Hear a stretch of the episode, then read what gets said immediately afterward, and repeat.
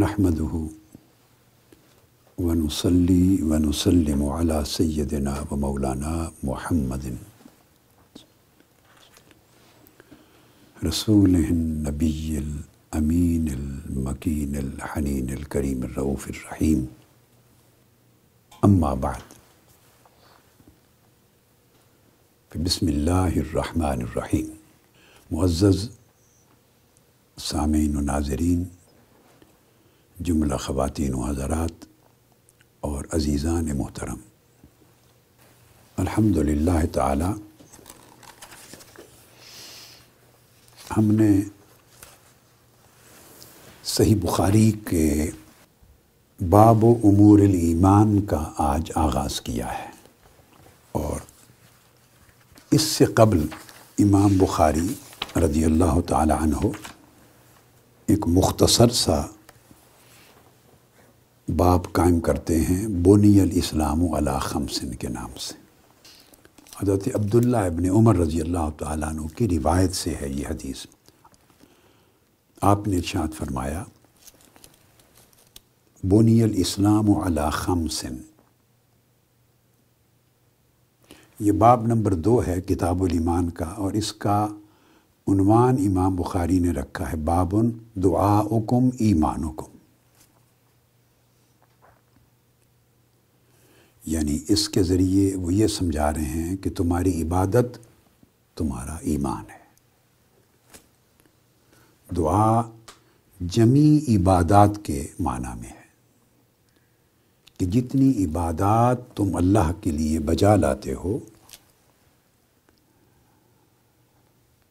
وہ ایمان ہے۔ اور اس کے لیے حضرت ابن عمر رضی اللہ تعالیٰ عنہ سے مروی یہ حدیث۔ بطور دلیل لائے ہیں کہ حضور علیہ السلاۃ والسلام نے فرمایا کہ اسلام کی بنیاد پانچ قواعد پہ رکھی گئی ہے۔ انہیں پانچ ستون کہہ لیں، پانچ ارکان کہہ لیں، پانچ اصول کہہ لیں۔ گویا ان پانچ اصولوں پر بنیاد ہے اسلام کی۔ پھر فرماتے ہیں، آقا علیہ السلاۃ والسلام شہادت اللہ الہ الا اللہ و ان محمد رسول اللہ۔ اللہ کی وحدانیت کی گواہی دینا، شہادت دینا۔ اور حضور نبی اکرم صلی اللہ تعالیٰ علیہ وآلہ وسلم کی نبوت و رسالت کی شہادت دینا۔ اور شہادت کے باب میں یہ بات پہلے میں عرض کر چکا ہوں، ایمان کا مفہوم سمجھاتے ہوئے کتاب الایمان کے مقدمہ کے تحت کہ اس میں دل کی تصدیق ہے اور زبان کا اقرار ہے۔ تو دل کی تصدیق اور زبان کے اقرار سے اللہ کی توحید اور حضور علیہ السلاۃ والسلام کی نبوت اور رسالت کی گواہی دینا۔ اور دوسرا اصول فرمایا و اقام الصلاۃ اور نماز قائم کرنا۔ شہادت توحید و رسالت کے ذریعے گویا اسلام کی بنیاد عقیدے پر قائم ہو گئی۔ سب سے پہلا اصول اور سب سے پہلی بنیاد جس پر اسلام قائم ہے یا اسلام کے وہ بنیادی اور اساسی ارکان اور قواعد ان میں سے پہلا عقیدہ ہے۔ اور عقیدہ کی صحت کا مطلب یہ ہے کہ اللہ کی توحید پر اقرارن و تصدیقاً صحیح ایمان ہو اور بندہ اس کی گواہی دے۔ اور حضور علیہ السلاۃ والسلام کی نبوت و رسالت پر اقرارن و تصدیقاً اس کا ایمان اور شہادت ہو۔ تو توحید اور رسالت کے باب میں اس کے عقیدے میں کوئی لچک نہ ہو۔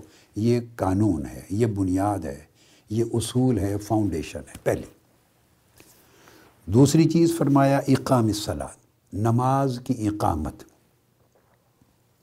قرآن مجید میں جا بجا یہ حکم آیا ہے و عقیم الصلاۃ و آت الزکوٰۃ اور سورہ بقرہ کی ابتدا میں ہی ارشاد فرما دیا گیا ہے۔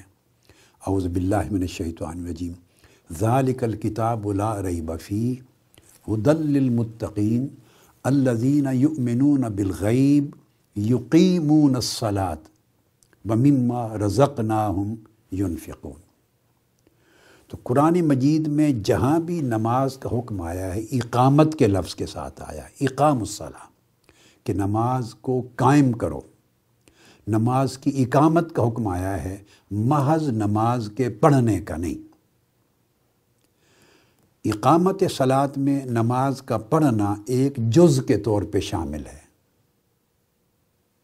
مگر محض پڑھنے کے لفظ میں اقامت شامل نہیں۔ تو جب فرمایا کہ اقامت صلات دوسرا حکم ہے، تو اس کا مطلب یہ ہے کہ نماز پڑھو، اس کے تمام تر شرائط اور آداب کو پورا کرتے ہوئے۔ تو جیسے دین کے ارکان ہیں اور دین کے قواعد ہیں اور دین کے اصول ہیں، ان میں سے کوئی ایک بھی چھوٹ جائے تو دین مکمل نہیں ہوتا اور انسان ایمان سے خارج ہو جاتا ہے، اگر ان کا انکار ہو جائے۔ چھوٹ جائے تو ناقص ہو جاتا ہے۔ اسی طرح نماز کے ظاہری آداب بھی ہیں اور شرائط بھی، اور باطنی آداب اور شرائط بھی ہیں۔ ظاہری شرائط اور آداب میں سے نماز کے ارکان ہیں۔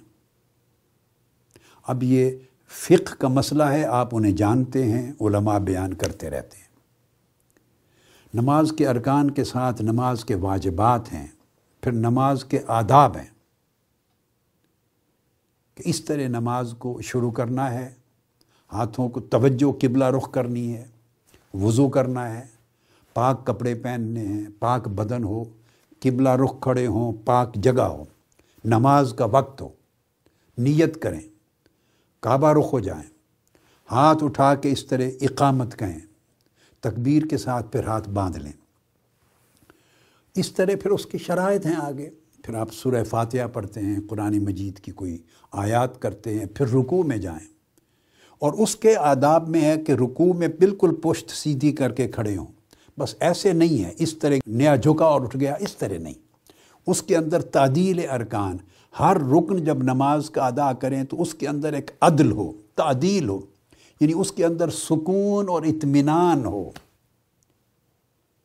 اور پھر اس کے بعد قیام کریں تو اس طرح نہیں کہ رکوع سے تیزی سے کھڑا ہوا اور فوری جھٹ زمین پہ جا گرا، سجدہ کر لیا۔ نہیں، پھر اس کا جو قومہ ہے بالکل سیدھا کھڑے ہوں۔ پھر اس کے اندر تعدیل ارکان کے تحت اطمینان ہو، قیام میں اطمینان ہو۔ پھر تسبیح کریں، پھر سجود میں جائیں تو اپنا ماتھا، ناک، دونوں ہاتھ گھٹنے جب رکھ لیں زمین پر، سجدہ کریں تو اس کے اندر تعدیل ہو، اطمینان ہو، سکون ہو۔ اور تسبیح کریں رجوع کے ساتھ۔ اس طرح پھر جلسہ ہے پھر بیٹھیں، پھر سجود کریں۔ الحاظ القیاس، نماز کے ہر رکن کو پوری تعدیل کے ساتھ، اطمینان کے ساتھ، سکون کے ساتھ، وقار کے ساتھ، وقفے کے ساتھ ادا کرنا۔ پھر اس کے تمام آداب بجا لائے کہ آدمی نماز میں ایسے حرکتیں نہ کرتا رہے، دائیں بائیں نہ دیکھے، دھیان دائیں بائیں نہ گھمائے۔ یعنی یکسوئی رہے، جسم کی بھی ہر عضو کی بھی اور یکسوئی رہے آپ کے باطن کی۔ تو یہ ظاہری ارکان کی ادائیگی کے آداب ہیں۔ اس طرح باطنی بھی آداب ہیں کہ پھر رجوع رہے اللہ کی طرف، اس میں خوشو اور خضو رہے، اللہ کی طرف دھیان رہے۔ جیسے آپ کا چہرہ کعبہ کی سمت ہے، ویسے آپ کے دل کا چہرہ رب کعبہ کی سمت ہو۔ تو نماز میں پہ اللہ کی طرف رجوع ہو۔ خوشو اور خضو ہو، اطمینان ہو، ذوق اور شوق ہو۔ پھر جو پڑھیں، اس پر دھیان ہو، توجہ ہو۔ اس کے معنی کو سمجھیں، دل میں اتاریں۔ اور سمجھیں اللہ کے دروازے پر کھڑے ہیں۔ اللہ سے ہم کلام ہیں۔ اللہ کی بارگاہ میں سائل ہیں۔ تو یہ ظاہری آداب اور باطنی آداب سارے ملا کے کمال درجے کے ساتھ، بتمام و کمال ادا کرنا اور پھر اوقات کی حفاظت کرنا، پھر اس کی مداومت کرنا، کبھی چھوڑنا نہیں، ترک نہ کرنا، پوری حفاظت کرنا، مداومت کرنا، یہ ساری چیزیں پوری ہوں تو اس کو اقامت سلاد کہتے ہیں۔ اقامت سلاد اور اس کے آداب میں یہاں تک ہے آگے چل کے کتاب الاذان میں اور مختلف ابواب جو امام بخاری نے قائم کی ہیں، اس میں سکینت اور وقار کا ذکر کیا ہے۔ یعنی اگر اذان ہو مسجد میں جائیں یا اقامت ہو جائے مسجد میں جائیں تو نماز کی طرف، اس صف کی طرف دوڑنا بھی نہیں۔ تیزی سے دوڑنا بھی نہیں۔ فرمایا، یہ وقار کے خلاف ہے۔ یہ سکون اور اطمینان کے خلاف ہے۔ وقار کے ساتھ چلیں۔ اقامت جب ہو تو سکون اور وقار کے ساتھ کھڑے ہوں۔ تو گویا سکون اور وقار کو برقرار رکھنا بھی آداب نماز میں ہے۔ یہ سب کچھ اقامت سلاد کا حصہ ہے۔ نماز اگر ان شرائط اور ان ارکان اور ان ضوابط اور ان آداب کے ساتھ ظاہر میں بھی، باطن میں بھی اوقات اور تمام معاملات کی حفاظت کے ساتھ ادا کی جائے تو یہ اقامت سلاد ہے۔ ہم نماز کو اتار کے پھینکتے ہیں۔ نہیں، نماز وہ پڑھنا ہوتا ہے، اقامت سلاد کا فرض ادا نہیں ہوتا۔ اور قرآن مجید نے جس طرح ہم پڑھتے ہیں، پھینکنے والا کام کرتے ہیں، اس کا حکم کسی ایک جگہ نہیں آیا۔ بہت سے لوگ تیزی سے سر سجدے میں مارتے ہیں۔ اور میں خود دیکھتا ہوں، میری سمجھ میں نہیں آتا کہ ایک بار بھی سکون سے تسبیح سبحان ربی العلیٰ نہیں پڑھی جاتی کہ وہ سجدے سے سر اٹھا لیتے ہیں۔ جبکہ کم سے کم آپ نے تین بار پڑھنی ہے، یا اس سے زائد پانچ بار یا جو بھی۔ سبحان ربی العلیٰ سبحان ربی العظیم۔ سکون سے تین بار پڑھنے کو تھوڑا آپ وقفہ دیکھیں اور پھر دیکھیں کہ کتنی دیر آپ رکوع میں رہتے ہیں۔ اگر گئے، جھک گئے، کھڑے ہو گئے، پھر گئے، تو گویا آپ نے ٹھونکے ماری۔ یہ نماز نہیں ہوتی۔ یہ قرآن حکم، اقامت سلاد اور اسلام کا رکن جو ہے، ایک اقامت سلاد وہ پورا نہیں ہوتا۔ اس لیے توجہ اس بات پہ دینی چاہیے کہ نماز کی اقامت ہو۔ تیزی کے ساتھ رٹی ہوئی چیز کو پڑھا نہ جائے کہ جس کا کوئی ادب ملوز نہ رہے اور جس کا کوئی رکن ملوز نہ رہے اور جس کی ظاہری اور باطنی کوئی کیفیت ملوز نہ رہے۔ وہ نماز اللہ کے حضور مقبول نہیں ہے۔ پھر تیسرا اسی طرح فرمایا، وہ اطاع زکوٰۃ اور زکوٰۃ کو ادا کرنا۔ پھر اس کی شرائط ہیں۔ اور زکوٰۃ کو ادا کرنا بغیر کسی بوجھ کے یہ نہ سمجھیں کہ کس طرح بچا جائے، کم سے کم کس طرح دی جائے، بچایا کس طرح جائے۔ میرے اوپر یہ بات پوری نہیں ہوتی، لہٰذا کوئی زکوٰۃ تو فرض نہیں ہے نا، لوگ پوچھتے ہیں۔ یہ معاملہ ہو گیا تو زکوٰۃ تو میرے اوپر واجب نہیں بنتی یعنی جان چھڑانے کے راستے نکالنا۔ کم سے کم زکوٰۃ ادا کرنے کی تدبیریں نکالنا۔ اس کا مطلب یہ ہے کہ دل میں بخل ہے، کنجوسی ہے۔ اللہ کی راہ میں خرچ کرنا اور مال کا حق ادا کرنے کے لیے دل تیار نہیں۔ مگر ایک فرض کا بوجھ اتارنے کے لیے جمع تفریق کر کے چاہتے ہیں کہ کچھ ادا ہو جائے۔ تو بالکل جس طرح اقامت نماز کے ارکان، شرائط اور آداب ہیں ظاہر و باطن میں، اسی طرح اتائے زکوٰۃ کے بھی ارکان، آداب اور شرائط ہیں ظاہر و باطن کے۔ کہ آٹھ مصارف ہیں، ان کو دیا جائے۔ پورے ایمانداری کے ساتھ اس پورے مال اور نصاب کا تعین کیا جائے، کتنی زکوٰۃ بنتی ہے اس کا تعین کیا جائے، پورے مصارف کو خیر و عافیت کے ساتھ، اطمینان قلب کے ساتھ، شر صدر کے ساتھ، دل کے ذوق اور خوشی کے ساتھ دی جائے۔ اور پھر اس کو دے کے چھپایا جائے، اظہار نہ کیا جائے۔ وہ کم سے کم ہے جو اڑھائی پرسنٹ دیتے ہیں ٹو اینڈ ہاف پرسنٹ کم سے کم ہے فاؤنڈیشن ہے۔ اس سے زائد کی یس الون کا ماضا یونفقون قل الاف زائد کی لمٹ نہیں ہے۔ آپ سے پوچھتے ہیں کیا خرچ کریں؟ قرآن مجید نے کہا ازکوٰۃ کے حکم سے پہلے حکم آیا تھا۔ فرمایا، جو تمہاری ضرورتوں سے زائد ہے، خرچ کر دو۔ اللہ کی راہ میں جتنا خرچ کرو، وہ خیر ہی خیر ہے، اس کا اجر ہی اجر ہے۔ تو پھر اطاع زکوٰۃ کے اپنے آداب ہیں۔ پھر، والحج و سوم رمضان۔ پھر حج ادا کرنا۔ اور یہ فرض ہے اسی شخص پر جس کے پاس استطاعت ہے۔ راستہ طے کرنے اور وہاں کے ایام کے قیام کے اخراجات بھی ہیں استطاعت کی پہلی شکل۔ اور آنے جانے کے لیے سفر محفوظ بھی ہے۔ وہ جا بھی سکتا ہے۔ صحت بھی اجازت دیتی ہے۔ یہ سب کچھ استطاعت میں آتا ہے۔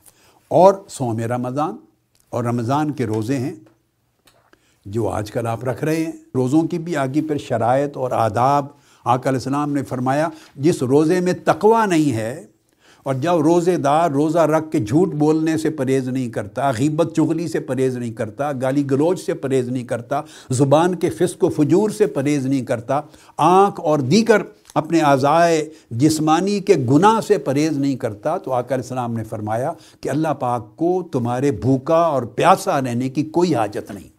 تو گویا رمضان کے روزے کے بھی ارکان، آداب اور شرائط ہو گئیں۔ ظاہری شرائط تو وہی کہ سحری کے وقت آپ نے سحری کر لی، کھایا اور افطار کے وقت جا کے کھانا کھایا۔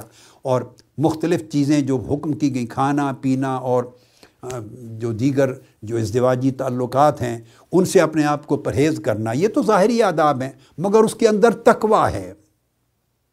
پھر اس روزے کے تقوی کو بجا لانا، پھر زبان کا روزہ، پھر آنکھوں کا روزہ، اور پھر کلمات کا روزہ، پھر ہاتھوں کا روزہ، پیٹ کا روزہ، آپ کے اخلاق کا روزہ، آپ کے اندر پھر اس کی عبادت ہو، پھر رات کا قیام ہو، پھر قرآن مجید کی تلاوت ہو، پھر رجوع ہو، پھر نیکیوں کے لیے دروازے کھلے، اور کھلیں آپ کے روزے کے ایام میں، اور شیطان کے دروازے اور بند ہوں، اور اللہ کے قریب تر ہوں، اور تقوی میں اضافہ ہو، یہ سب چیزیں گویا روزے کے رکن کی شرائط میں سے۔ یہ تمام ارکان اگر اس طریقے سے بجا لائیں اور یہ ساری شرائط اور آداب ظاہر میں بھی اور باطن میں بھی پوری ہوں، تو یہ ارکان خمسہ بنتے ہیں اسلام کے۔ اور اس طرح ہر ستون کا حق ادا ہوتا ہے۔ اس کے بعد باب امور الایمان قائم کیا امام بخاری نے۔ اور باب امور الایمان کو امام بخاری نے قرآن مجید کی یعنی سورہ بقرہ کی آیت نمبر ایک سو ستتر، ون سیونٹی سیون، یہ ورس نمبر ہے، اس سے شروع کیا۔ اور اس میں ارشاد فرمایا، اللہ رب العزت نے، اب یہ امام بخاری، امور الایمان، ایمان کے ضروری امور کیا ہیں؟ اس باب کو انٹروڈیوس کروا رہے ہیں قرآن مجید کی اس آیت سے۔ اس کا مطلب ہے، وہ جو تصور دے رہے ہیں کہ ایک جز کوئی ایک قسم کا جز نیکی کا کر لینا یا عبادت کر لینا یا عبادت نماز کی ایک رسم ادا کر لینا یا ایک فریضہ اتار دینا اپنے کندھے سے اس کا بوجھ، محض اس کا نام بر نہیں ہے۔ اور بر کو وہ ایمان کے تحت لا رہے ہیں کہ بر اگر کامل ہو، اپنے تمام اجزاء کو محیط ہو تو وہ ایمان ہے۔ یا آپ یوں کہہ لیں، وہ سمجھانا چاہتے ہیں کہ ایمان کیا ہے؟ ساری نیکی۔ اور سارا تقوی اور ساری طاعات اور عبادات اور اعمال خیر، ان کی ٹوٹیلٹی کا نام ایمان ہے۔ تو اس لیے آیت کریمہ انہوں نے بیان کی اعوذ باللہ من الشیطان الرجیم۔ لیس البر ان تولوا وجوہکم قبل المشرق والمغرب۔ اللہ رب العزت کا یہ قول بیان کیا۔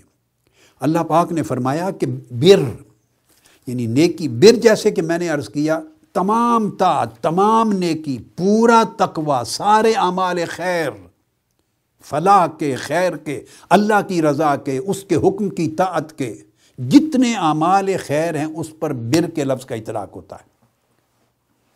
اور وہ بر اگر کامل ہو زندگی میں تو سمجھے بندے کا ایمان کامل ہو گیا۔ اور بر میں جتنا نقص رہ جائے، کمی رہ جائے، کوتاہی رہ جائے سمجھیں کہ ایمان اس قدر ناقص ہو گیا۔ تو اللہ رب العزت نے فرمایا کہ نیکی یعنی بر، یا یوں کہہ لیں کہ ٹوٹیلٹی آف ایمان، اور وہ نیکی صرف یہ نہیں ہے کہ تم نماز پڑھتے ہوئے اپنے مذہب کی روح سے اپنے منہ مشرق کی سمت کر لو یا مغرب کی سمت کر لو۔ یعنی قبلہ ڈائریکشن کھڑے ہو کے ایک فریضہ نماز جو ہر مذہب پہ واجب کیا جاتا رہا ہے، وہ ادا کر لینا، اس سے ساری نیکی حاصل نہیں ہو جاتی۔ اور یہ سارا ٹوٹیلٹی آف رائچس نہیں ہے ٹوٹیلٹی آف دین نہیں ہے ٹوٹیلٹی آف فیتھ نہیں ہے۔ کل دین، کل ایمان، کل نیکی، کل تقوی، کل پرہیزگاری اور کل خیر، یہ نہیں۔ بلکہ کیا ہے؟ اس کے درجے ہیں، اس کے جز ہیں۔ وہ سارے جز اکٹھے اگر پورے ہوں تو اس کا جو مجموعہ ہے، اس کو البر اور اس کو ایمان کہتے ہیں۔ فرمایا ولا کن البر من آمن بلّہ ولیوم الآخر والملائکت والکتاب والنبیین۔ اتنا جز اس میں عقیدہ بیان کیا کہ اسلام کے اندر نیکی اور ایمان اور تقوی اور بر شروع یہاں سے ہوتا ہے کہ پہلے تو آدمی ایمان کے فرائض کو ادا کرے، ایمان کی شرائط پوری کرے، اللہ پر ایمان لانا، آخرت پہ ایمان لانا، ملائکہ پر، کتب پر جو اللہ نے نازل کی، قرآن مجید پر اور جمی انبیاء اور رسول پر۔ اس کے ایمان اور عقیدے میں کوئی کمی، کجی اور کوتاہی نہ رہے۔ پہلی شرط، ابھی آپ دیکھیں نماز پہ نہیں آئے۔ ابھی عقیدہ درست کیا ہے۔ ابھی ایمان کے میٹر کو درست کیا ہے۔ کر کے فرمایا و آت المال اللہ حب ہی زویل قربا ولیتامہ ول مساکین وبن صبیل وسائلین و فر فرمایا کہ ایمان لانے کے بعد پھر اپنا مال، جس اللہ پر ایمان لاتے ہو اس اللہ کی محبت میں اپنا مال قرابت داروں پر، جو حاجت مند رشتہ دار ہیں، ان پر خرچ کرو۔ پھر یتیموں پر خرچ کرو تاکہ ان کی بے سہارگی ختم ہو، ان کی زندگی کی مشکلات ختم ہوں۔ پھر مساکین، محتاجوں اور ضرورت مندوں پر خرچ کرو تاکہ انہیں ایک عزت کی زندگی اور رہنا سہنا مل سکے۔ وبن سبیل اور پھر مسافروں پر خرچ کرو کہ اگر ان کے ساتھ کوئی پرابلم آ گیا ہے تو اس کا ازالہ کرو۔ پھر وسائلین جو منگتے ہیں، مانگنے والے ہیں اور مانگنے والے دو طرح سے ہیں، ایک زبان سے مانگنے والے اور ایک اپنے حال سے مانگنے والے۔ وہ زبان نہیں کھولتے، مگر ان کے حالات بتاتے ہیں کہ یہ حاجت مند ہیں۔ ان کا درجہ ان سے بھی زیادہ ضروری ہوتا ہے۔ تو تمام حاجت مندوں پہ خرچ کرو۔ وہ پھر رقاب اور جو غلامی کی زنجیروں میں جکڑے ہوئے ہیں تمہارے زیر دست ہیں، پھر ان کی رہائی پر خرچ کرو۔ یعنی لوگوں کو لبرٹی دینے میں، عزت دینے میں، آزادی دینے میں انڈیپینڈنس دلانے میں لبریشن میں ان پر خرچ کرے تاکہ انہیں باعزت، ایک آزاد معاشرے کے شہری کی زندگی مل سکے۔ اس کے اوپر خرچ کرو۔ تو دیکھا، تمام امور خیر اس میں آ گئے۔ انڈیویجول امور خیر بھی آ گئے اور اجتماعی امور خیر بھی آ گئے۔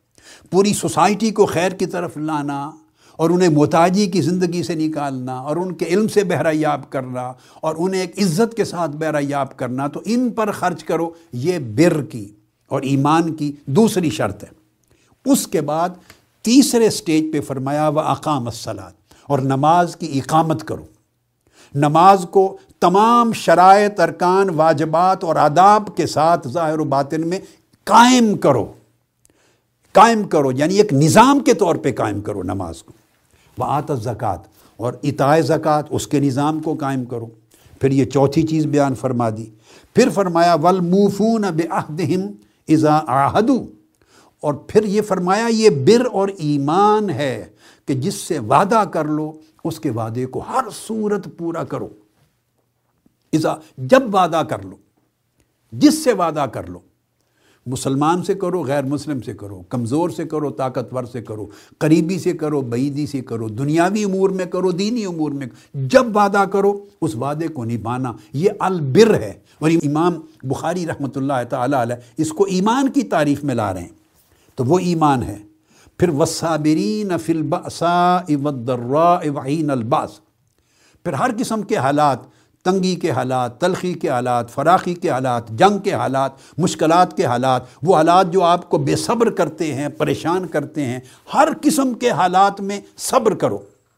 نہ زباں پہ شکوہ آئے، نہ دل میں تنگی آئے، نہ ناشکری آئے، بلکہ استقامت، صبر اور توکل اور یقین اور شکر کی کیفیت میں زندگی گزارو۔ اس میں غیرت ہے۔ تو فرمایا، یہ بھی بر ہے اور یہ ایمان ہے۔ اس کے بعد فرمایا اولا الزین صادقو جو لوگ ان تمام شرائط کو پورا کرتے ہیں اور بتمام و کمال پورا کرتے ہیں اور چن کے اجزاء نہیں لیتے، بلکہ تمام اجزاء کو ملا کے ایک کل بناتے ہیں، ایک ٹوٹیلٹی بناتے ہیں۔ فرمایا، وہ سچے ہیں اپنے ایمان میں اور اپنے بر میں۔ وہ ایمان اور نیکی میں سچے ہیں۔ وہ اولا کہم المتقون۔ اور انہی لوگوں پر تقوا کا ٹائٹل آتا ہے۔ یہی متقی ہیں۔ یہی متقی ہیں۔ جو ان تمام شرائط کو پورا کرتے ہیں۔ تو پھر ایک یہ آیت لائیں۔ پھر امام بخاری اس کے بعد قرآن مجید کی ایک اور آیت کریمہ ہے سور المومنون کی۔ پہلی آیت، قد افلح المومنون۔ یہ پہلی آیت۔ پھر اس کو بیان کر دیتے ہیں۔ قد افلح المومنون، قرآن مجید کی اس آیت کریمہ میں۔ پھر اس طرح کوئی چھ سات جز بیان کیے ہیں۔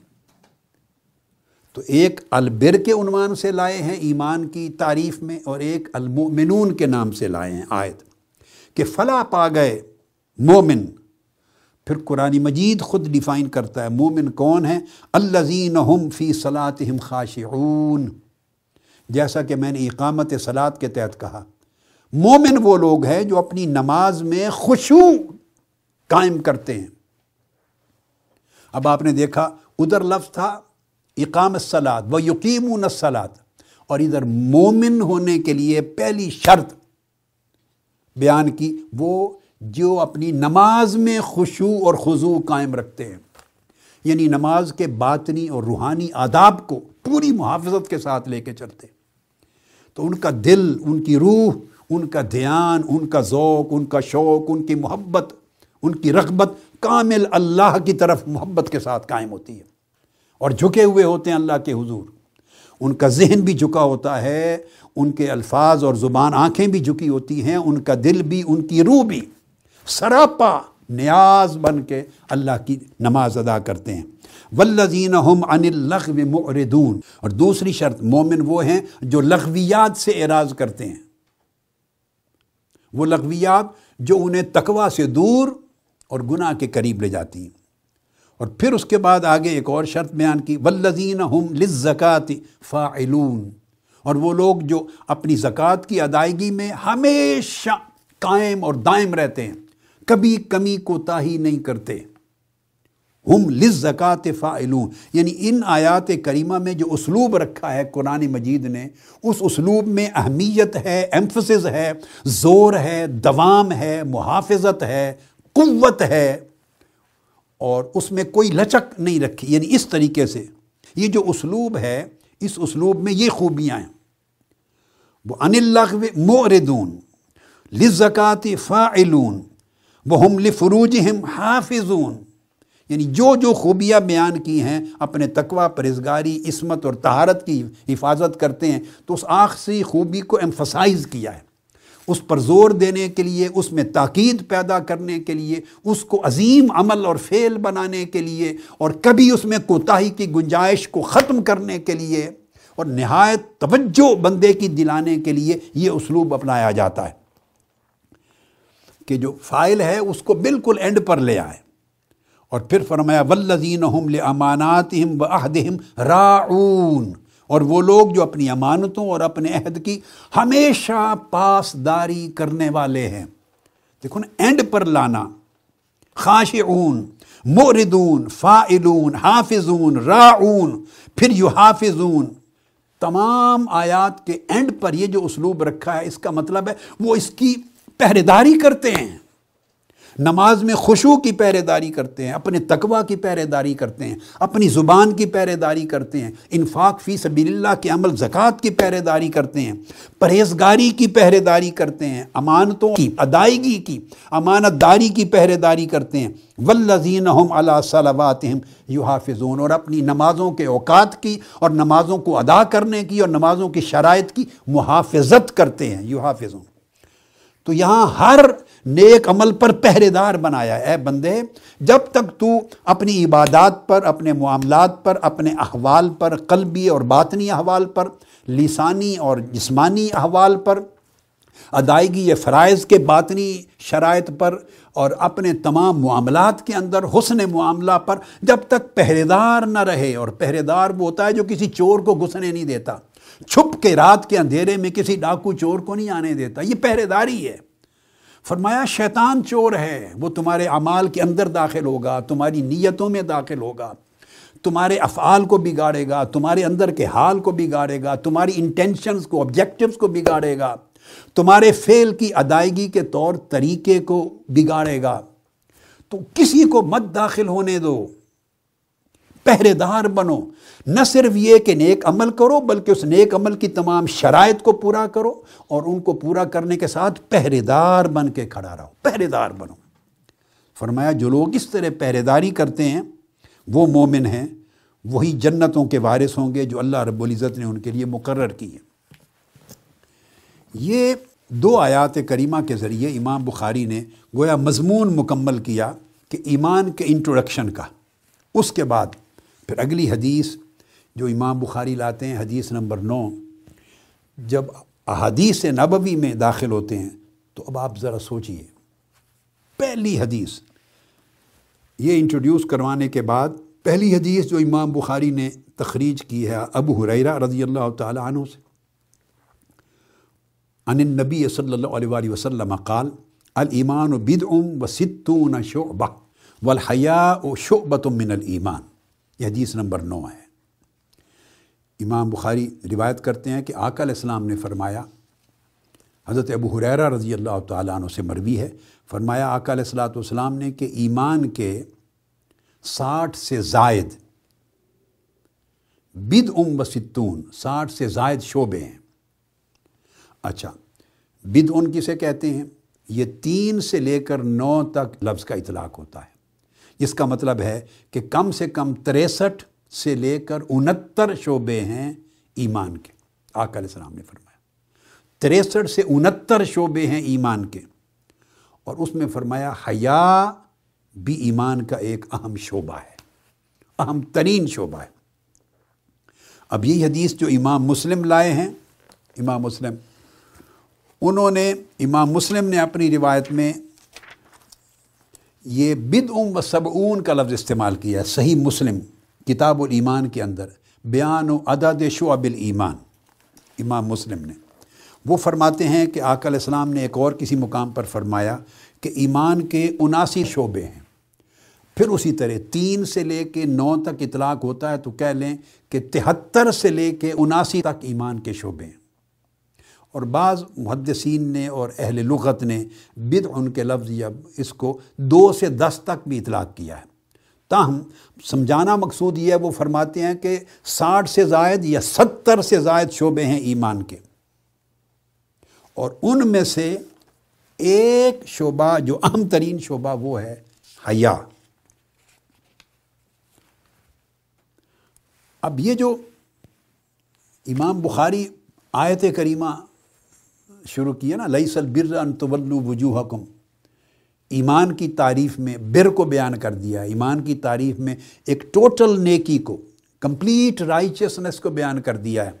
اس کی وجہ امام آجوری، ایک آئمہ میں سے بزرگ ہو گزرے ہیں، وہ اپنی کتاب الشریعہ میں روایت کرتے ہیں حضرت ابو ذر غفاری رضی اللہ تعالیٰ عنہ سے۔ وہ فرماتے ہیں کہ ایک شخص نے آقا علیہ السلام کی بارگاہ میں آ کے سوال کیا۔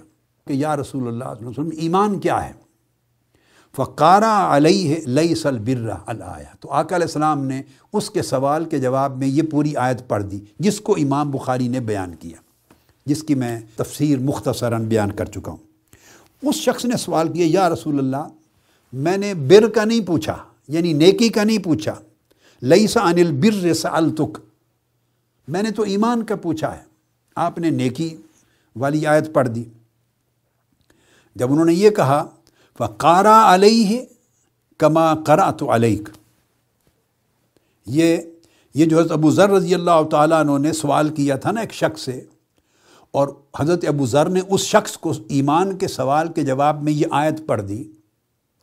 اس شخص نے کہا ہے حضرت ابو ذر، میں نے آپ سے ایمان کا سوال کیا ہے، بر کا، نیکی کا نہیں پوچھا۔ سو اس کو حضرت ابو ذر نے یہ حدیث سنائی۔ آپ نے فرمایا کہ تمہاری طرح ہی ایک شخص حضور علیہ السلام کی بارگاہ میں آیا تھا۔ جو میں نے ابتدا میں جو آپ کو حدیث شروع کی۔ ایک شخص آیا اور اس نے یہ سوال کیا، یا رسول اللہ، میں ایمان کے بارے میں پوچھتا ہوں، کیا ہے؟ تو آقا علیہ السلاۃ والسلام نے اس پر اسی طرح یہی آیت پڑھ دی، جیسے میں نے تمہارے اوپر یہ آیت پڑھ دی ہے۔ تو اس نے یہی عرض کیا، یا رسول اللہ، میں نے ایمان کا پوچھا ہے، بر کا نہیں پوچھا۔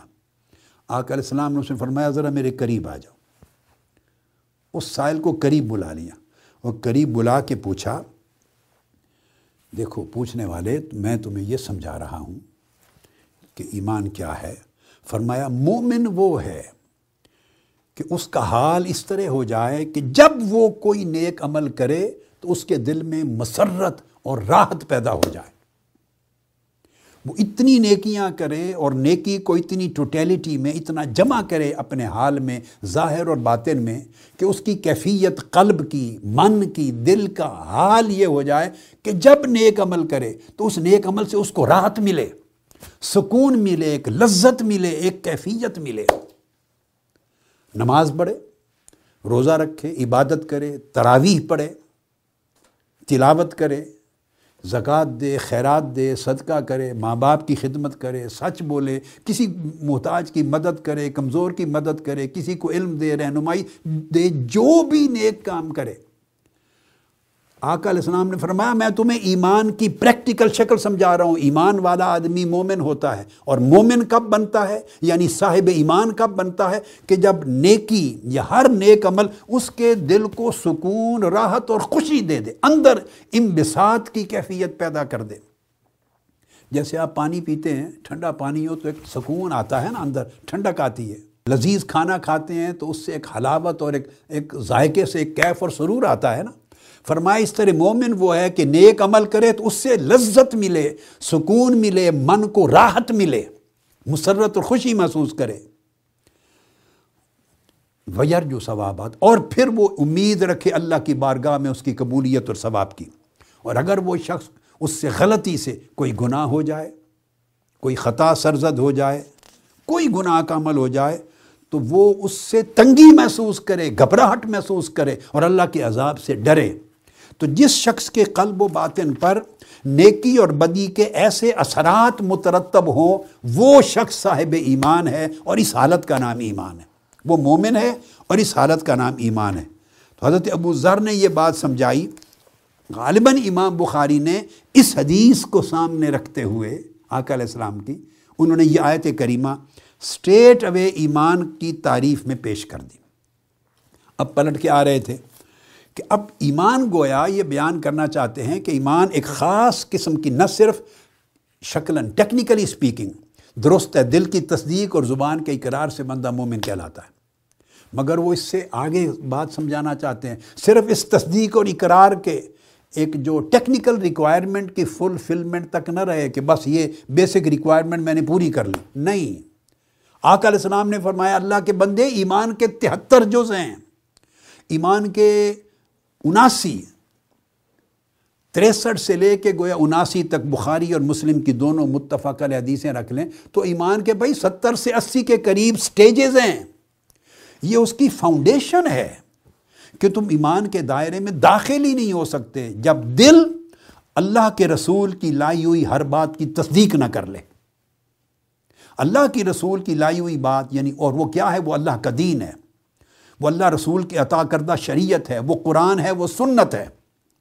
جو دین حضور علیہ السلام لائے ہیں، جب دل اس کے سچے ہونے کا اور قبول کرنے کی تصدیق کرے اور اس تصدیق کا آپ کی زبان اظہار کرے، اقرار کرے، تو یہ تو بگننگ ہے۔ مومن کا ٹائٹل لگ گیا، آپ داخل ہو گئے۔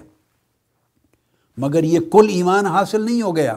یہاں یہ حدیث ریلیونٹ ہوتی ہے۔ آقا علیہ السلام فرما رہے ہیں کہ یہ تو تمہاری بگننگ ہو گئی، مگر ایمان کے تریسٹھ سے لے کر اناسی تک، ستر کے قریب اور سٹیجز ہیں، سیڑھیاں ہیں۔ دیکھنا یہ ہے اللہ کے بندے کہ تو پہلی سیڑھی پہ ہی کھڑا رہے گا یا چھت تک بھی جانا ہے۔ اوپر کمال بھی حاصل کرنا ہے۔ سٹیپ بائی سٹیپ آگے بھی بڑھنا ہے ایمان میں یا وہیں۔ اس دروازے میں داخل ہو کے کہیں جی میں گھر میں آ گیا۔ تو گھر میں آ گیا تو یہ تو دروازے میں انٹرنس پوائنٹ ہے۔ یعنی آپ کفر سے نکل آئے۔ اب آپ نان مسلم نہیں ہیں ڈس بلیور نہیں ہیں، کافر نہیں ہیں۔ آپ اس حد سے، اس گلی سے نکل آئے اور سٹیپ ان کر کے گھر کے اندر دروازے میں قدم رکھ لیا۔ تو ساری زندگی ڈیوڑی میں کھڑے رہیں گے۔ ہم اس حال میں ہیں۔ ہم وہیں ڈیوڑی میں کھڑے ہیں۔ سین میں بھی داخل نہیں ہونا چاہتے۔ آقا علیہ السلام یہ بات سمجھا رہے ہیں بھائی جب تم داخل ہو گئے اور پھر وہ حدیث میں اس کے بعد آگے ایک اور حدیث ہے، جس میں حضور علیہ السلام والسلام نے فرمایا اور اس حدیث کو آئمہ نے بیان کیا ہے۔ اور وہ حدیث یہ ہے جسے امام مسلم نے کتاب الایمان میں بیان کیا، اس کی ڈیٹیل دی ہے۔ امام مسلم نے کتاب الایمان کے اندر حدیث نمبر پینتیس ہے۔ اس کی شرح ہے، سمجھیں۔ جس میں آقا علیہ السلام السلام نے فرمایا کہ ایمان کے بے شمار درجے اور شعبے ہیں۔ فرمایا، اعلیٰ لا الہ الا اللہ۔ اور مختلف ائمہ نے چونکہ روایت کی کسی جگہ فرمایا افضلها ایک اور روایت میں فرمایا ارفعها ایک روایت میں آیا اقصاها ایک میں آیا اعظمها یعنی اس کو امام مسلم نے روایت کیا، امام ترمزی نے، امام تبرانی نے، ابن حبان نے، ابن ابی شہبہ نے اور ابن ماجہ نے۔ یہ سارے الفاظ میں نے ان کے الگ الگ روایتوں کے جمع کر دیے۔ اور پھر فرمایا وہ ادناہا اماطت العضا ان طریق یعنی جو سٹارٹنگ پوائنٹ ہے اور رتبے میں سب سے اونچا ہے، وہ کلمہ توحید، شہادت توحید، جس کے ذریعے آپ کفر سے نکل کے اسلام اور ایمان میں داخل ہو جاتے ہیں۔ اور پھر اس کے درجے ہیں۔ تہتر درجے ہیں، تریسٹھ درجے ہیں، اناسی درجے ہیں، انہتر درجے ہیں۔ مختلف مواقع پر آ کر اسلام نے ان کی گنتی فرمائی۔ اور فرمایا، اور کم سے کم درجہ یہ بھی ایمان ہے کہ رستے میں آپ گزر رہے ہیں اور کوئی پتھر پڑا ہے، کوئی ہڈی پڑی ہے، کوئی تکلیف دہ چیز پڑی ہے، کسی مسافر کو چبھ سکتی ہے، ٹھوکر آ سکتی ہے، تو اس مسافر کو گزرنے والے کو تکلیف سے بچانے کے لیے اس اذیت ناک چیز کو اٹھا کر راستے سے ہٹا دینا اور چلنے والوں کے لیے راستہ صاف کر دینا فرمایا، سب سے نچلا درجہ یہ ہے اور یہ بھی ایمان ہے۔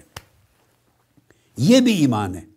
اس کو مطلب یہ سمجھانے کا آقا علیہ السلام کا یہ تھا کہ یہ نہ سمجھنا کہ یہ ایک عام روٹین کا عمل ہے، ایک سوشل، ایک ایک ایک فیل ہے، ایک سیکولر نیچر کا ایک عمل ہے، ہیومینیٹیرین نوعیت کا ایک عمل ہے، ایک انسانی بھلائی کا عمل ہے۔ یہ کہہ کے بس اس کو کسی اور کھاتے میں نہ ڈال دینا، فرمایا نہیں، یہ بھی ایمان ہے۔ رستے سے ہڈی اٹھا دینا بھی ایمان ہے، پتھر ہٹا دینا ایمان ہے، کسی شخص کو اذیت سے بچانا ایمان ہے، گزرنے والے مسافروں کی سہولت کا خیال رکھنا ایمان ہے۔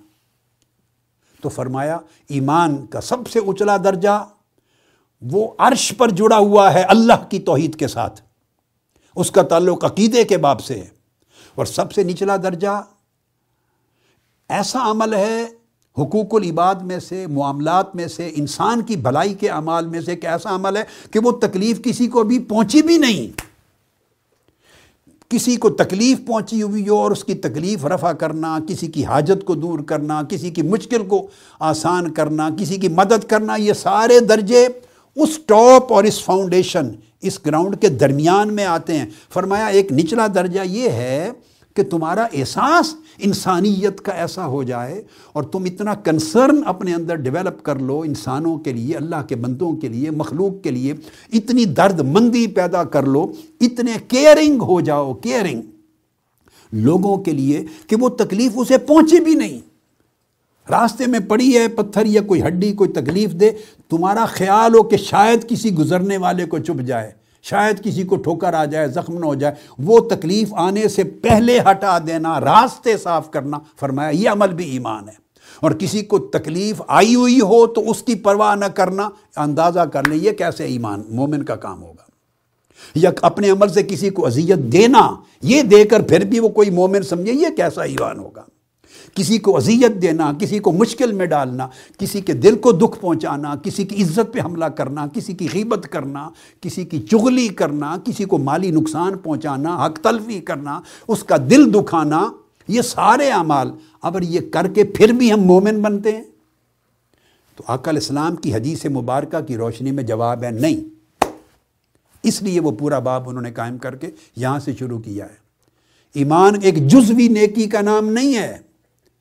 ایک رسم کا نام نہیں ہے ایمان کہ آپ ہر سال سارا سال ظلم کریں، حق تلفی کریں، حرام خوری کریں کرپشن کریں، لوگوں کی حقوق تلف کریں بدیانتی کریں، غیبت کریں، چغلی کریں، جھوٹ بولیں، خیانت کریں، کم تولیں، لوگوں کو نقصان پہنچائیں، اذیت پہنچائیں، دکھ پہنچائیں۔ اور ہر سال جب حج کا موسم آئے جمع کرائیں درخواست اور حج کر کے آ جائیں تو ہمارے گناہ معاف ہو گئے۔ عمرے پر ہر سال پہنچ جائیں۔ ستائیسویں ماہ رمضان میں جا کے ماہ رمضان کی کعبۃ اللہ میں کرنی ہے۔ اعتکاف مسجد نبوی میں جا کے بیٹھنا ہے یا کہ اعتکاف کر لیں یا کوئی اور عمل خیر کر لیں۔ اور سمجھیں سارے سال کی تباہ کاریوں کا کفارہ ہو گیا۔ اس کی نفی کی جا رہی ہے کہ اسلام مذاق نہیں ہے۔ یہ گویا ایمان سے مذاق کرنا ہے۔ اور ہم ساری زندگی اس مذاق کو جاری رکھتے ہیں۔ ہم نے جز بنا لی ہیں، چھوٹے چھوٹے چھوٹے جز۔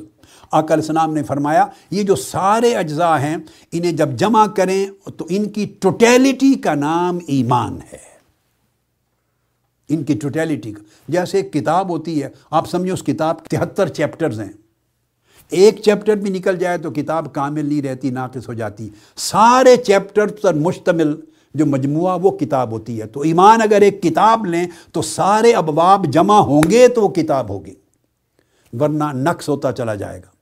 اور ہم اب اپنے بیلنس کو چیک کریں تو ہمارا بیلنس تو نائنٹی نائن پرسینٹ ایمان کے خلاف ہوتا ہے۔ ہمارے روز مرہ کے اعمال کا، افعال کا، ہمارے سلوک کا، ہمارے معاملات کا، لوگوں کے ساتھ بیہیویئر کا کنڈکٹ کا ڈیلنگ کا۔ یعنی ہم اگر دین کی تبلیغ بھی کر رہے ہوتے ہیں تو اس میں بھی زبان تیچھی ہوتی ہے، وہ بھی ایمان نہیں ہے پھر۔ کسی نہ کسی پر حملہ کر دیتے ہیں، کسی کی عزت میں حملہ کرتے ہیں، کسی کو نیچا کرتے ہیں، اپنی بڑھائی بیان کرتے ہیں، بڑک مارتے ہیں۔ یہ سب کچھ ایمان سے ہٹ کر ہے، چونکہ اس میں توازو نہیں ہے، ادب نہیں ہے، اخلاق نہیں ہے۔ کسی کی دل جوئی ہے، کسی کا پردہ اٹھا رہے ہیں، کسی پر تو مت لگا رہے ہیں۔ کسی کی عزت پہ اٹیک کر رہے ہیں، کسی کی امیج خراب کر رہے ہیں۔ یہ ساری چیزیں اگر ملوز رکھ کے آدمی سر تا پا نیکی کا مرتکب ہو جس میں نہ اللہ کے حقوق میں کسی حق تلفی ہو اور نہ بندوں کے حقوق میں کسی کا حق تلف ہو۔ اور یہ ساری ٹوٹیلٹی میں جب جمع ہو جائیں اجزاء، تو اس ٹوٹیلٹی کا نام البر بھی ہے، التقوی بھی ہے اور پھر وہ ایمان کامل ہوتا ہے۔ اور ایک حدیث میں المان و ستون بابن۔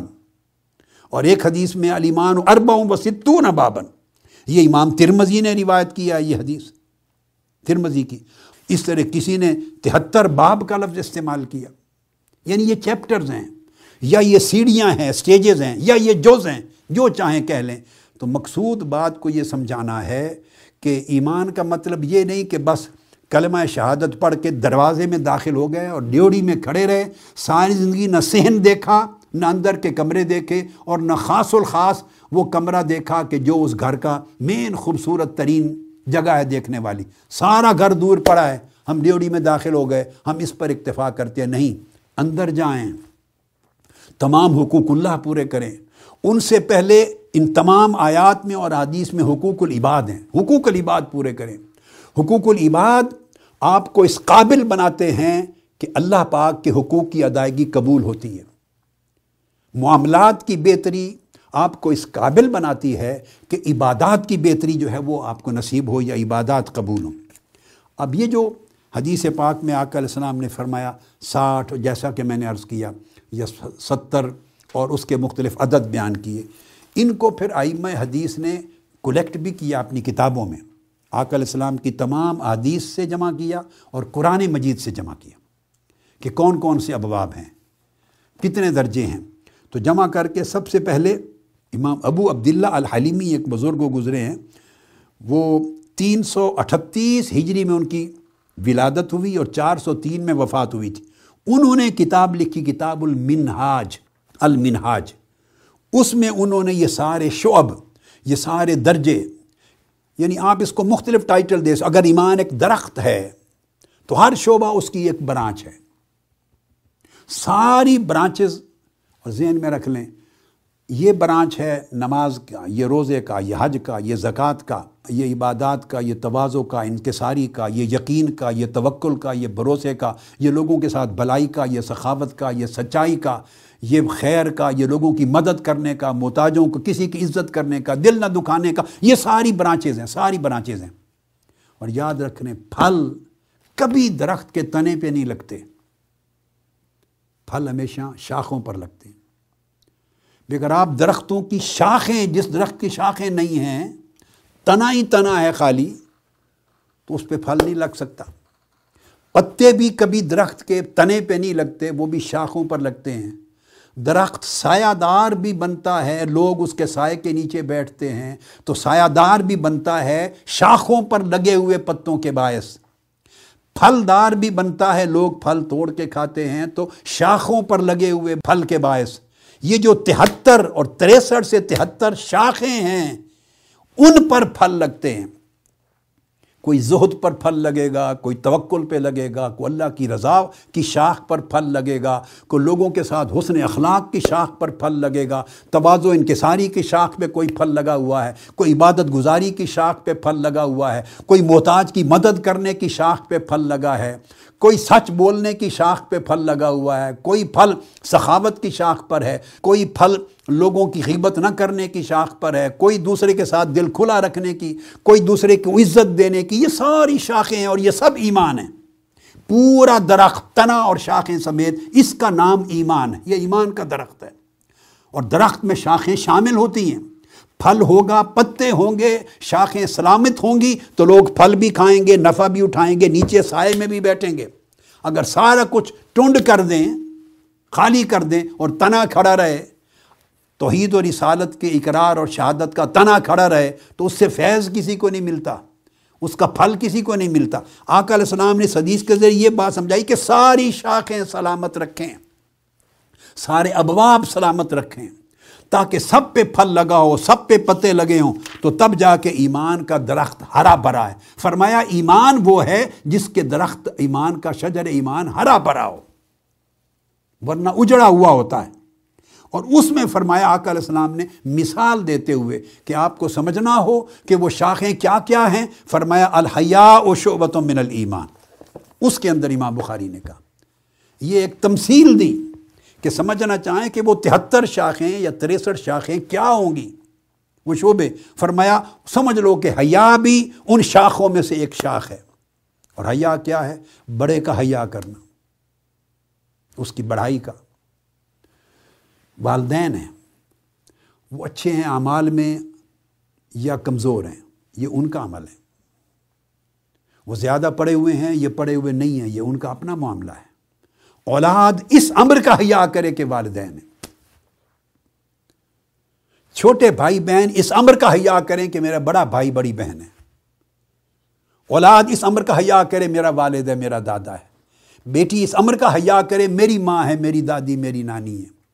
کوئی شخص اس امر کا حیا کرے کہ میرا قریبی رشتہ دار ہے، بہن بھائی ہے، یہ میرا خونی رشتہ دار ہے زویل قربا ہے۔ اس کا حیا کرے کہ مجھ سے بڑا ہے، اس کا حیا کرے کہ مجھ سے چھوٹا ہے، سو میری شفقت کا حقدار ہے۔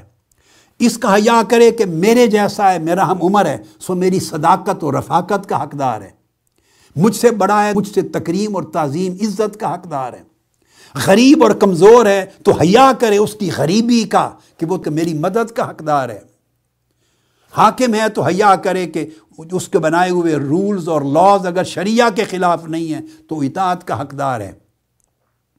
مسافر ہے تو وہ حقدار ہے کہ اس کی مدد کریں مہمان ہے تو حقدار ہے۔ حیا کرو کہ وہ یہ سب حیا ہے کہ اس کی میزبانی کی جائے۔ مریض ہے تو حقدار ہے کہ اس کو علاج کے لیے لے جائیں۔ الغرض بھوکا ہے تو حقدار ہے اس کو کھانا کھلائیں۔ یہ سب حیا ہیں۔ اور جب انسان حیا کرتا ہے تو کسی کی حق تلفی نہیں ہوتی۔ اور جب حق تلفی کرتا ہے تو مطلب ہے وہ بے حیا ہو گیا ہے۔ تو الحیا و شعبت و من المان فرمانے کا مطلب یہ تھا کہ حیا اگر ایمان ہے تو اس کا مطلب ہے بے حیائی، بے ایمانی ہے۔ جس شخص میں حیا نہ رہا آکل السلام دیکھو نا، چن کر ایک ٹائٹل بیان کر دیا، اس میں گویا ایمان نہ رہا۔ اس لیے کہ جو حیا ہے وہ گناہوں سے روکتا ہے آپ کو۔ حیا اچھا اخلاق پیدا کرتا ہے۔ حیا سارے بر کے، نیکی کے، بلائی اور فلاح کے جو اعمال ہیں، ان کے لیے آپ کو اکساتا تیار کرتا ہے، موٹیویٹ کرتا ہے۔ حیا گناہ سے بچاتا ہے، خیر کا ارتکاب کرواتا ہے، گناہ سے بچاتا ہے۔ یعنی اس کے اندر کئی چیزیں ایسی ہیں جو حیا کے ذریعے انسان کرتا ہے۔ اور سب سے بڑھ کر حیا سے تقوی جنم لیتا ہے۔ اللہ کا حیا۔ رسول پاک صلی اللہ علیہ وسلم کا حیا۔ جب آقا علیہ السلام کا حیا آ گیا، تو آقا علیہ السلام کے دین کا لحاظ آیا۔ آقا علیہ السلام کی سنت کا حیا آیا۔ آقا علیہ السلام کی سیرت طیبہ کا حیا آیا۔ آقا علیہ السلام کے ایک ایک فرمان کا حیا آیا۔ میرے آقا نے یہ فرمایا، میں بھی اس کی خلاف ورزی نہیں کر سکتا۔ میں کیا منہ دکھاؤں گا اپنے پیغمبر کو، اپنے نبی کو، اپنے رسول کو؟ قبر میں جب سوال ہوگا، تم اس اس ہستی محمد صلی اللہ علیہ وسلم کے بارے میں کیا کہا کرتے تھے؟ جب فرشتے ان کا چہرہ اقدس دکھائیں گے، قبر میں موت کے بعد پہلی شام، تمہارا رب کون ہے؟ تمہارا دین کیا ہے؟ اور آخری سوال ہوگا، اس ہستی کو دیکھو محمد مصطفیٰ صلی اللہ علیہ وسلم، آقا علیہ السلام سامنے ہوں گے۔ ان کے بارے میں کیا کہا کرتے تھے؟ ان کی سنت پر، ان کی سیرت پر، ان کے دین پر، ان کی تعلیم پر تمہارا عقیدہ کیا تھا؟ ان کی ذات پہ عقیدہ کیا، میں کیا منہ دکھاؤں گا آقا علیہ السلام؟ میرے سامنے ہوں گے۔ ہر شخص مرنے والا آقا علیہ السلام کا دیدار کرے گا۔ یہ حیا ہے کہ میں آقا کو کیا منہ دکھاؤں گا؟ مرتے ہی پہلی شام آقا علیہ السلام کا سامنا ہونا ہے۔ دیکھیں۔ پہلی شام ہر مرنے والے نے آقا علیہ السلام کا دیدار ہونا ہے۔ میں کیا منہ دکھاؤں گا؟ اور جو حیا نہیں کرتا ہوگا زندگی میں حضور علیہ السلاۃ والسلام کا، آقا کے دین کا، آقا کی سنت کا، آقا کی تعلیمات کا جو حیا نہیں کرتا ہوگا، وہ حضور علیہ السلام کو پہچان نہیں سکے گا۔ کہے گا، مجھے معلوم نہیں کون ہے، یہیں سے عذاب قبر شروع ہو جائے گا۔ یہ رسول کا حیا ہے صلی اللہ علیہ وسلم۔ دیکھو نا، ہر چیز پر حاوی ہو گیا۔ پھر اللہ کا حیا ہے۔ اللہ کا حیا ہے۔ کہ اللہ کے حضور پیش ہونا ہے۔ اللہ پاک کے سامنے میرا حساب و کتاب تلے گا۔ ادھر نیکیاں، ادھر بدیاں رکھی جائیں گی، ترازو ہوں گے۔ اللہ پاک دیکھ رہا ہوگا۔ اللہ اس دن قاضی ہوگا، جج ہوگا، فیصلہ کرے گا۔ احکم الحاکمین ہوگا۔ میں کیا منہ دکھاؤں گا اللہ کو؟ اللہ نے فیصلہ کرنا ہے۔ میرا جسم پورا، میرا وٹنس بنا دیا جائے گا۔ میری آنکھیں میرے خلاف گواہ ہوں گی۔ میری زبان میرے خلاف گواہ ہوں گی کہ میں نے کیا بولا تھا۔ آج تو ساری دنیا سے چھپا لیتا ہوں۔ بندہ یوں سوچے، ہر ایک سے چھپا کے بچ بھی جاتا ہوں، عدالت سے بھی بچ جاتا ہوں، مگر اللہ کی عدالت میں پہنچ کر ہر چیز خود بولے گی۔ ہاتھ بولیں گے، پاؤں بولیں گے، جسم بولے گا، آنکھیں بولیں گی۔ سر تا پا ایک ایک عزم خود شہادت بن جائے گا۔ وٹنس یہ قرآن مجید میں ہے۔ قرآن مجید میں۔ کہ ہمیں کسی اور گواہ کی ضرورت نہیں ہوگی۔ اے بندے، تو خود اپنے خلاف گواہ بن جائے گا۔ تیرا جسم اور تیرے جسم کا ایک ایک انگ تیرے خلاف گواہ ہوگا۔ ہر شے تیرا عز بولے گا۔ میں نے گناہ کیا تھا، اس نے مجھ سے گناہ کروایا۔ میں اس کی زبان ہوں، میرے ذریعے غیبتیں کرتا تھا، چوری کرتا تھا، میرے ذریعے پلان کرتا تھا۔ دماغ بولے گا کہ میرے اندر ہر وقت شر ہوتا تھا۔ کہ یہ چوری کر لیں، یہ دولت بڑھا لیں، اس طرح ظلم کر لیں۔ پاؤں بولے گا، میرے ذریعے چل کے جاتا تھا۔ اللہ پاک نے فرمایا، تیرا جسم خود گواہ ہوگا، تیرے خلاف ہمیں کوئی باہر سے گواہ لانے کی ضرورت نہیں ہوگی۔ تو حیا، اس وقت اللہ کے سامنے کیا منہ دکھاؤ گے؟ تو اللہ کا حیا ساری زندگی بدل جاتی ہے۔ اگر اللہ کے رسول کا حیا ہو، ساری زندگی بدل جاتی ہے۔ بندہ گناہ سے بچتا ہے اور خیر کی طرف آتا ہے۔ جب گناہ سے بچتا ہے اور خیر کی طرف آتا ہے تو گویا ایک حیا ہی اس کی ساری زندگی میں انقلاب لے آتا ہے۔ اس نے مجھ پر احسان کیا زندگی میں کسی وقت۔ اب جس کے اندر حیا ہے وہ ساری زندگی اس کا حیا رکھے گا۔ اگر بعد ازاں اس کو کوئی شکوہ، شکایت بھی ہوگا تو اس کے خلاف زبان نہیں کھولے گا۔ وہ کہے گا، اس نے میرے ساتھ فلاں وقت میں بھلائی کی تھی، مجھے اس کا حیا ہے۔ اس کو حیا کہتے ہیں۔ جس شخص نے آپ کو ڈوبتے ہوئے بچا لیا ساری زندگی اس کا حیا رہتا ہے۔ جس سے آپ نے تعلیم لی ہے، جس سے تربیت لی ہے، جس نے ایک لکمہ آپ کو کھانے کا دیا ہے، جس نے ایک وقت میں مدد کی ہے، جس میں رہنمائی دی ہے، جس نے تمہاری پرورش کی ہے، جس نے تمہیں سیدھی راہ پہ لگایا ہے اور جس نے تمہیں روزگار دیا ہے، کسی لحاظ سے جسمانی یا روحانی یا ذہنی یا فکری یا ظاہری یا باطنی طور پہ کسی لحاظ سے جس شخص نے آپ کی مدد کی ہے، بھلے وہ ماں باپ ہوں۔ اعزا اقارب ہوں، بہن بھائی ہوں، رشتہ دار ہوں، دوست احباب ہوں، آپ کے شیخ ہوں، اساتذہ ہوں بزرگ ہوں کوئی ہو، جس سے آپ کو نفع ملا۔ حیا کا معنی یہ ہے کہ مرتے دم تک وہ جو نفع پہنچا اس کا حیا رہے۔ آنکھیں جھکی رہتی ہیں، آدمی اس کی زبان نہیں کھولتا۔ کبھی ایسا موقع آ جائے، زبان بند رکھتا ہے۔ کوئی پوچھے بھی تو زبان بند رکھتا ہے۔ آپ پر واجب نہیں ہے کہ ضرور بولیں۔ اس کو حیا کہتے حیا بندے کا طرز عمل اور پورا اخلاق بدل دیتا ہے۔ یہ صحیح بخاری میں آگے چل کے ایک حدیث آتی ہے، آقا علیہ السلام گزرے، ایک شخص کے پاس سے انصاری تھا، وہ اپنے بھائی کو ڈانٹ ڈپٹ پلا رہا تھا۔ کہ تم بے حیا ہو، تم نے ایسا کیا، تم نے ایسا کیا۔ آقا علیہ السلام رک گئے، فرمایا چھوڑ دو، الحیا من الایمان۔ حیا ایمان کا حصہ ہے۔ جب اس میں ایمان نہیں ہے تو حیا کہاں سے ہو؟ اور اگر حیا نہ ہو تو ایمان کہاں سے آئے؟ یہ دونوں لازم و ملزوم ہیں۔ تو آقا علیہ السلام نے فرمایا، ایک دوسرے کا حیا کرنا یہ بھی ایمان ہے۔ اگر ہم صرف ایک ہی نقطے کو پکڑ لیں، اتنے ٹکڑے کو الحیا و شعبت من الایمان، وفی روایت الحیا و من الایمان۔ ایک ہی صرف حدیث کے اس ٹکڑے کو لے لیں، ہماری ساری زندگی کو یہ بدل دے گا۔ اللہ کے ساتھ حقوق اللہ بھی سمجھ جائیں گے، اللہ کے رسول کے ساتھ تعلق بھی سمجھ جائے گا اور مخلوق، حقوق العباد بھی سارا سمجھ جائے گا۔ حیا۔ حیا بندے کو شر کی طرف نہیں جانے دیتا۔ اس کا اگلا باب نمبر چار ہے۔ امام بخاری نے قائم کیا، المسلم و من سالم المسلمون من لسان ہی و ید عبداللہ ابن عمر رضی اللہ تعالیٰ عنہ راوی ہیں۔ ان النبی صلی اللہ علیہ وسلم قال، المسلم من سالم المسلمون من لسان ہی و ید والمہاجر من حاجر امان اللہ عنہ چونکہ اسی مضمون کے تسلسل میں تھا تو میں نے یہ حدیثیں دو پڑھ دی۔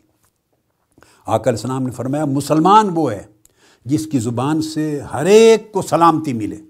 سارے مسلمان محفوظ رہیں، اس کی زبان سے بھی اور اس کے ہاتھ سے بھی۔ اب یہ جو ہر شخص آپ سے سلامت رہے، یہ عمل حیا ہے۔ کسی شے کا تو حیا ہے نا۔ خواہ اسے مسلمان سمجھ کے مسلمان بھائی ہے، اس کا حیا کر لو۔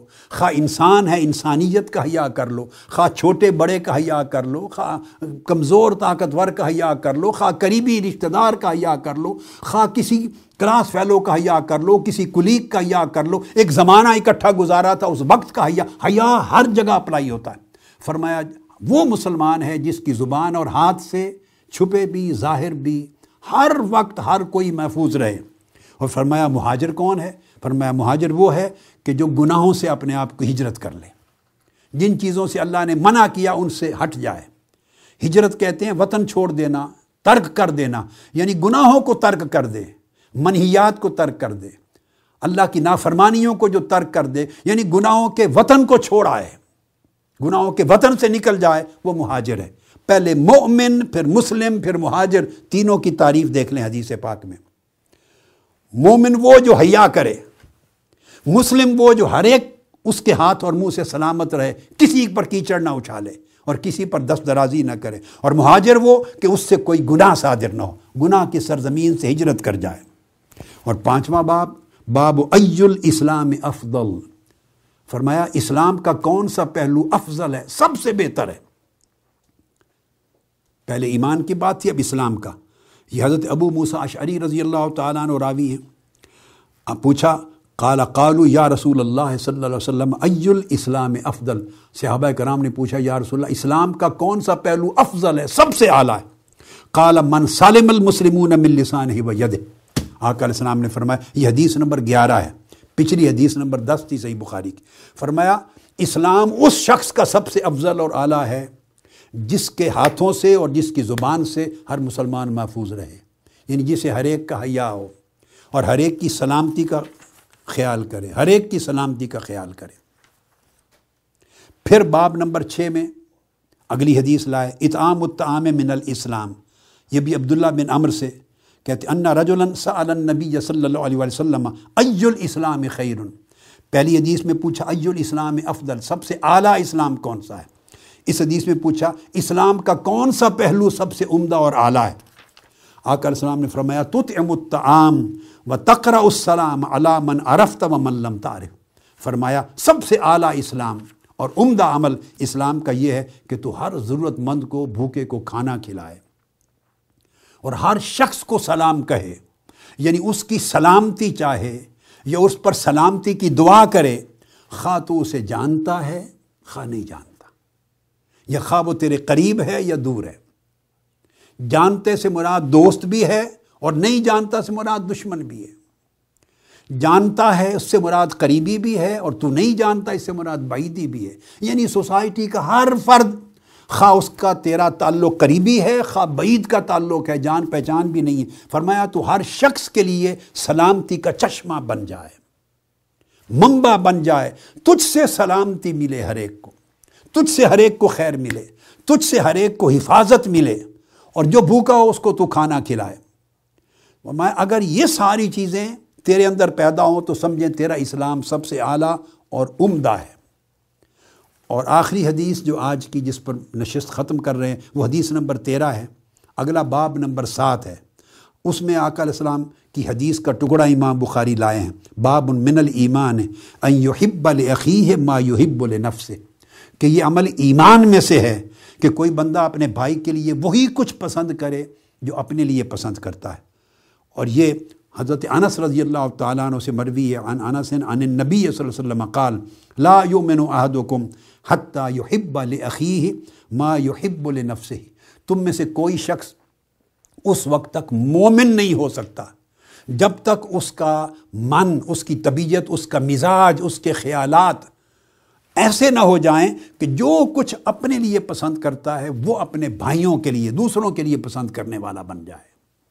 یعنی اپنے بھائیوں کے لیے، دوستوں کے لیے، دوسروں کے لیے وہی کچھ پسند کرے جو اپنے لیے پسند کرتا ہے۔ اور جو اپنے لیے ناپسند کرتا ہے وہ کسی اور کے لیے روا نہ رکھے۔ یعنی جب آپ کے طبیعت میں اتنا انصاف آ جائے اور من کے اندر اتنا عدل آ جائے اور من کے اندر دوسروں کی اتنی خیر خواہی آ جائے اور دوسروں کے لیے اتنی بھلائی آپ کے اندر راسخ ہو جائے کہ آپ کا من، آپ کی طبیعت، آپ کا دل اور آپ کا مزاج دوسروں کے لیے خیر کا اور فلاح کا اور بلائی کا چشمہ بن جائے اور جو بھلائی، جس طرح عزت بلائی راحت، سکون، جو کچھ آپ اپنے لیے چاہتے ہیں، وہی خیر دوسروں کے لیے چاہیں۔ جب آپ اپنے اور دوسروں کے لیے اس طرح برابر ہو جائیں خیر میں، تو سمجھیں اس دن آپ مومن ہو گئے۔ تو آج کی نشست ان احادیث پر اور باب نمبر سات پہ ختم کرتے ہیں۔ تو آپ نے اب تک یہ دیکھا، خلاصہ یہ نکلا۔ جتنی حدیث دیکھیے میں نے ابھی تک چناؤ نہیں کیا۔ ایسا نہیں کیا کہ منتخب کر کے کچھ حدیث آپ کو پڑھا دیں، آگے سے، کچھ پیچھے سے، کچھ چھوڑ دیں۔ یہ آگے منتخب ہوگا سارا درس۔ انتخاب ہوگا، مگر ابھی تک نہیں کیا۔ آپ اندازہ کر لیں، بغیر انتخاب کے تسلسل سے امام بخاری جو حدیث ایمان کے باب میں لائے ہیں، پانچ ارکان اسلام بیان کرنے کے بعد ساری کی ساری حدیث نبوی حقوق العباد سے ریلیٹڈ ہے تمام حدیث اس انسان کا جو ہیومن کنڈکٹ ہے، اس کو سنوارا جا رہا ہے۔ ہیومن بیہیویئر کو سنوارا جا رہا ہے۔ آپ کو مرسی فل بنا رہا ہے۔ ایمان، آپ کو کمپیشنیٹ بنا رہا ہے۔